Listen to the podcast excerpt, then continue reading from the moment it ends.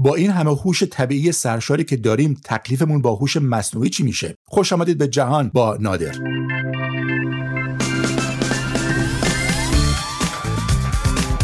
سلام نادر سلطانپور هستم. با هم به عمق روزنامه ها مجلات خارجی میریم تا مرور کنیم بر تحلیل های تازه از خبرها و رخدادهایی رو پیدا کنیم که ممکنه ازشون آگاه نبودیم. خیلی خودمونی همراه با موسیقی و در حد بزاعت با چاشنی تنز خوشحالیم که بامون هستید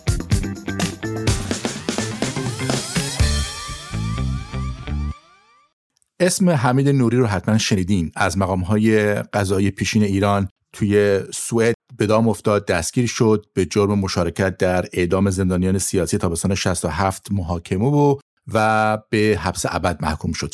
دادگاه تجدید نظر رأی تایید کرد. حالا هنوز معلوم نیست که پروندهش به دیوان عالی سوئد بره یا نه. بر حسب اتفاق این بر حسب اتفاق رو بذاریم توی گیومه. جمهوری اسلامی هم اینجور مواقع یکی دو شهروند این کشورها رو توی زندان داره برای مواقع ضروری. احمد رضا جلالی شهروند ایرانی سوئدی به تام جاسوسی حکم اعدام گرفته گفته شده حالش اصلا خوب نیست در زندان. یوهان فرودروس از کارمندای اتحادیه اروپا به جاسوسی برای اسرائیل متهم شده احتمال داره حکم اعدام بگیره. دولت سوئد حالا با یک موزر رو بروست. نوری رو با این دو شهروند خودش مبادله کنه یا نه؟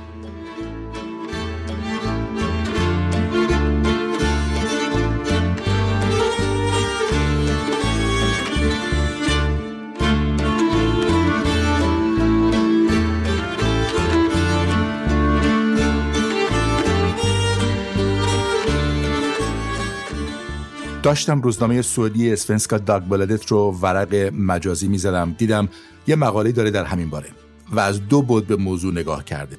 یکیش از لحاظ اخلاقیه. اصولا آزاد کردن یک جنایتکار اشتباهه و همچنین برای قربانیان و بازماندگان جنایاتش ناعادلان است. اما در زندان نگه داشتنش معادل با اینکه دو انسان ممکنه جای دیگه جونشون رو از دست بدن. از بود سیاست به این مسئله نگاه کرده اگر با دزد و گروگانگیر مذاکره کنی و اون چیزی رو که می‌خوای بهشون بدی آیا عملا تشویقشون نمی کنی که در آینده این کار می‌تونن انجام بدن؟ چون جواب داده براشون منفعت داشته. مقاله میگه این منطق درستیه. به شرطی که ببینی طرف مقابلت کیه. می‌تونی مطمئن باشی اگر مذاکره نکنی اون هم دیگه در آینده گروگان نمی‌گیره. آیا این مذاکره نکردن نتیجه بازدارندگی داره؟ و خود جواب میده در مورد جمهوری اسلامی چنین اطمینانی نیست. چه سوئد مذاکره کنه چه نکنه به احتمال زیاد در آینده باز هم اتباع خودش و دیگر کشورها رو به زندان میندازه برای یک همچین روزایی. مقاله یک نکته مهم دیگری را مطرح می‌کنه و اون اینکه باید ببینیم کشور دیگه چه کار می‌کنند و بلژیک رو مثال می‌زنه که پارسال یک دیپلمات ایرانی رو برگردوند. منظورش اسدالله اسدیه که به جرم تلاش برای بمبگذاری در زندان بود. یا آمریکا که برای آزاد کردن دو تابعیتیاش پولای ایران رو آزاد می‌کنه. مقاله در پایان میگه حمید نوری چه در زندان سوئد باشه چه در خیابانهای تهران مشغول خرید همیشه یک جنایتکار خواهد بود. اما اگر بفرستیمش بره حداقل می‌تونیم جان دو انسان رو بخریم.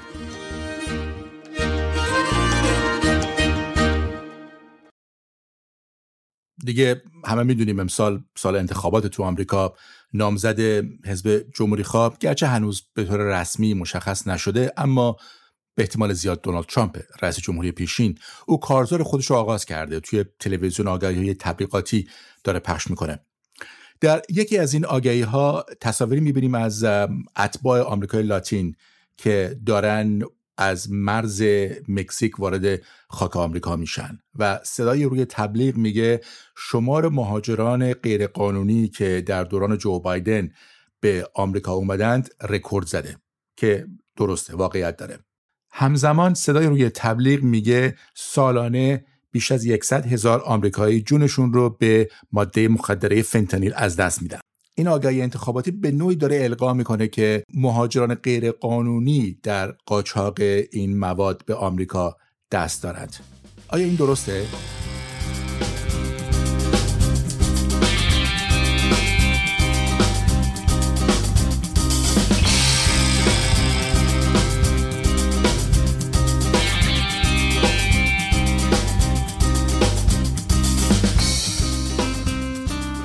فنتانیل یک ماده مخدر صنعتی 50 برابر قوی تر از هروئین توی لس آنجلس تایمز خوندم که حدود 90 درصد فنتانیل از مرزهای جنوبی وارد آمریکا میشه. اما از گذرگاه های قانونی بین مکزیک و آمریکا نه از جاهایی که مهاجران غیر قانونی وارد آمریکا میشن. و 90 درصد محموله هایی هم که ماموران مرزی ضبط می‌کنند از شهروندان آمریکاییه که دارن با خودشون وارد کشورشون می‌کنن نه از مهاجرای غیر قانونی مقاله میگه این آگهی مثالی از پدیده گفتار خطرناک. یکی دو واقعیت رو که با هم ارتباطی هم ندارن بگیریم و عمدن با یک دروغ قاطی کنیم. پدیده ای که در دنیای سیاست مرسوم بوده حالا به طور روزافزونی در شبکه اجتماعی دیده میشه. ترفندیه که خواهان منحرف کردن افکار عمومیه. با هدف تخریب شخصیت یا کوبیدن رقبای سیاسی. در دو ماه گذشته توی شبکه اجتماعی تعداد پست هایی که معتقدن مرگ بیش از 100 هزار آمریکایی در سال به دلیل افزایش ورود فنتانیل به دست مهاجران غیرقانونی سه برابر شده. مقاله توضیح میده که چرا این گفتار خطرناکه. زبانیه که یه فرد یه گروه یه مذهبی یک ملیت یک نژاد یک قومی رو تهدید توصیف می‌کنه. و این تهدید در مخاطب ترس و حراس به وجود میاره. و ترس محرکه خیلی قدرتمندیه چون تغییرات فیزیولوژیکی در بدن به وجود میاره. محرکی که می‌تونه ایجاد تنفر کنه. تنفر ممکنه باعث بشه که فرد دست به خشونت بزنه. به همین دلیل مقاله آخرش توصیه می‌کنه که اینجور مواقع جامعه نباید ساکت بمونه. به خصوص افراد و شخصیت با نفوذ باید تلاش کنند که علیه این اطلاعات دروغ آگاهی دهی کنند و آگاهی رسانی کنند.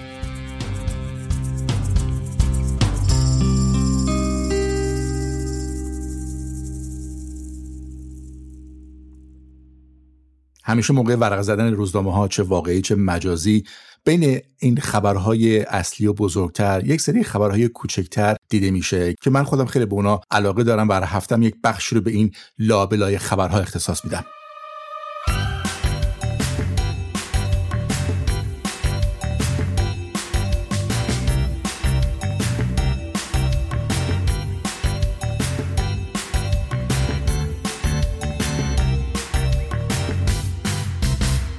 حدود پنج ماه دیگه پاریس میزبان بزرگترین گرد همایی ورزشی جهان در سال 2024 المپیک و پارالمپیک تابستانی. روزنامه فرانسوی رو که می‌خونین می‌بینین که دولت امانوئل مکرون و مقام های پایتخت به مردم خیلی اطمینان خاطر میدن که این گرد همایی خارق العاده خواهد بود و خیلی مثبت هستن. اما کاری که می‌کنن قدری پاریسیا رو نگران می‌کنه. مثلا از مردم خواستن در یکی دو ماه مراسم المپیک اسباب کشی نکنند یا چیزای سفارشی نخرن حمل و نقل شهری کمتر بشه. ترافیک کمتر بشه. اما از مردم هم خواسته شده که از شهر بیرون نرن بمونن تو پاریس. آن ایدالگو شهردار پاریس ازشون خواسته بمونن تا رستوران ضرر نبینن. با اینکه میلیون ها نفر راهی پاریس میشن از کشورهای دیگه اما تجربه المپیکای قبلی نشون داده که این تیپ از گردشگر خیلی برای رستوران های خوب و گرون هزینه نمی‌کنن بیشتر میرن فست فود. حالا خود مردم های اون شهر به خاطر اینکه از شلوغی و ازدهام المپیک اجتناب کنند شهر ترک کنن رستوران ها ضرر می‌کنن تأمین امنیت شهرم در مدت المپیک دردسر بزرگی شده. پاریس برای مراسم گشایش بازی ها جمعیتی 600 هزار نفری رو در نظر گرفته بود. اما همین هفته پیش بدون سر و صدا این مراسم رو به 300 هزار نفر محدود کرد.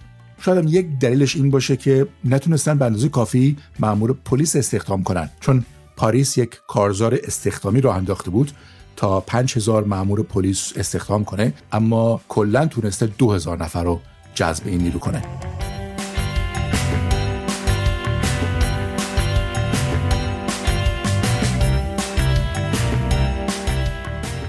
الان چند سالیه تو شهرهای بزرگ پا به پای رستوران ایتالیایی و چینی و ژاپنی و هندی رستوران کره هم داره باز میشه. می‌دونم تو تهرون چند رستوران خوب کره هم هست. حالا بذارید براتون بگم کره جنوبی چی تو منوش گذاشته. سئول تشنه اینه که بازار جهانی غذای کره رو توسعه بده. بهتره بگم می‌خواد ارتقا بده. روزنامه های کره این خبر رو دادند و میگن که دولت می‌خواد آموزشگاه های تدریس غذا در کشور خارجی رو تشویق کنه که تهیه غذاهای کره رو هم یاد بدن. و بعدش هم می‌خواد سرمایه گذاری کنه تا تعداد رستوران های کره که ستاره میشلین دارن رو در جهان بیشتر کنه. ستاره میشلین رو شرکت فرانسوی تایرسازی میشلین به رستوران میده که در هنر آشپزی خلاقیت و نوآوری با کیفیت بالا ارائه میدن. الان 31 رستوران کره در جهان ستاره میشلین دارن. هدف دولت اینه که این تعداد رو به 100 رستوران برسونه.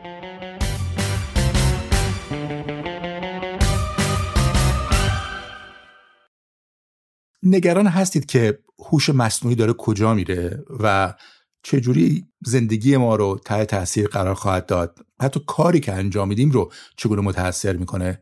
اگر ما الان داریم توی کار و زندگی شخصی خودمون از هوش مصنوعی استفاده می‌کنیم برای مثال از چت جی بی تی تا اموراتمون بهتر و سریعتر انجام بشه فقط تجسم کنین شرکت های کوچیک و بزرگ دارن با هوش مصنوعی چه کار می‌کنن.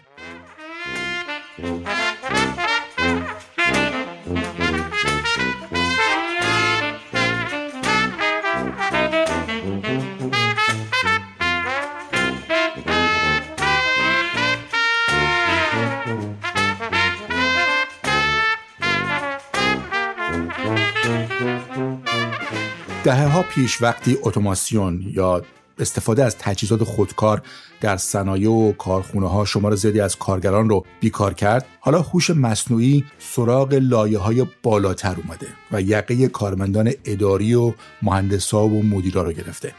روزنامه زیادی مرتب دارن به این پدیده می‌پردازن. مثلا وال استریت جورنال میگه فهرست شرکت هایی که کارمند بیکار می‌کنن داره بلندتر میشه. از های تکنولوژی مثل گوگل و مایکروسافت گرفته تا شرکت های تولیدی و خدمات.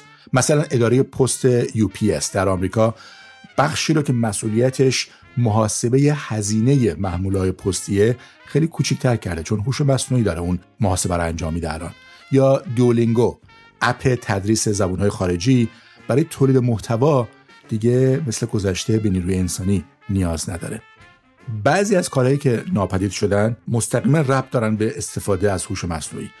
اما بعضی فرصت های شغلی دارن از بین میرن چون شرکت ها پیش بینی می‌کنن که نیروی انسانی کمتری نیاز دارن. فاینانشال پست معتقد ما هنوز ابعاد این داستان رو نمی‌دونیم چون خیلی از شرکت ها دارن با نور و پایین این تغییرات رو انجام میدن نمی‌خوان توجه رسانه ها و افکار عمومی رو به خودشون جلب کنن.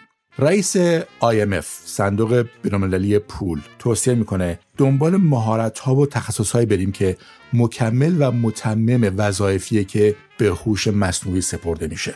و مثال میاره کارهایی که میزان تخصصشون بالاست و نکته مهم اینه که با مردم سر کار دارن. کارهایی مثل جراح، پرستار، روانشناس و مددکار اجتماعی، توانبخشی مثل فیزیوتراپی و از این دست آشپز، آرایشگر، کارهای زیبایی و کارهای ساختمونی. چقدر باید الان نگران باشیم که ممکنه کارمون رو از دست بدیم؟ MIT انستیتوت تکنولوژی ماساچوست میگه آهسته تر از اونی که خیلی فکر می‌کنن. کارشناسان آزمایشگاه هوش مصنوعی MIT که خودشون آدمن چرتکه دخل و خرج انداختن و میگن خیلی از کارهایی که همین الان هم هوش مصنوعی می‌تونه به عهده بگیره از بین نرفتن.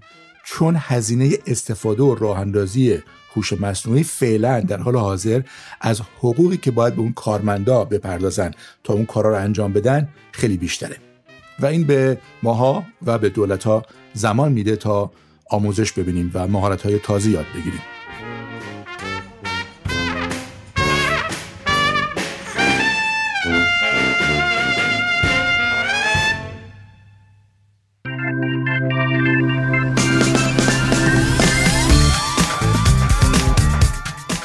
شنونده ششمین بخش از جهان با نادر بودید. از مجموعه پادکست رادیو فردا روی پادگیر Castbox جهان با نادر رو جستجو کنید و اگر مایل بودید مشترک بشید. قرار ما هفته دیگه خیلی خوشحالیم که در گوشتونیم.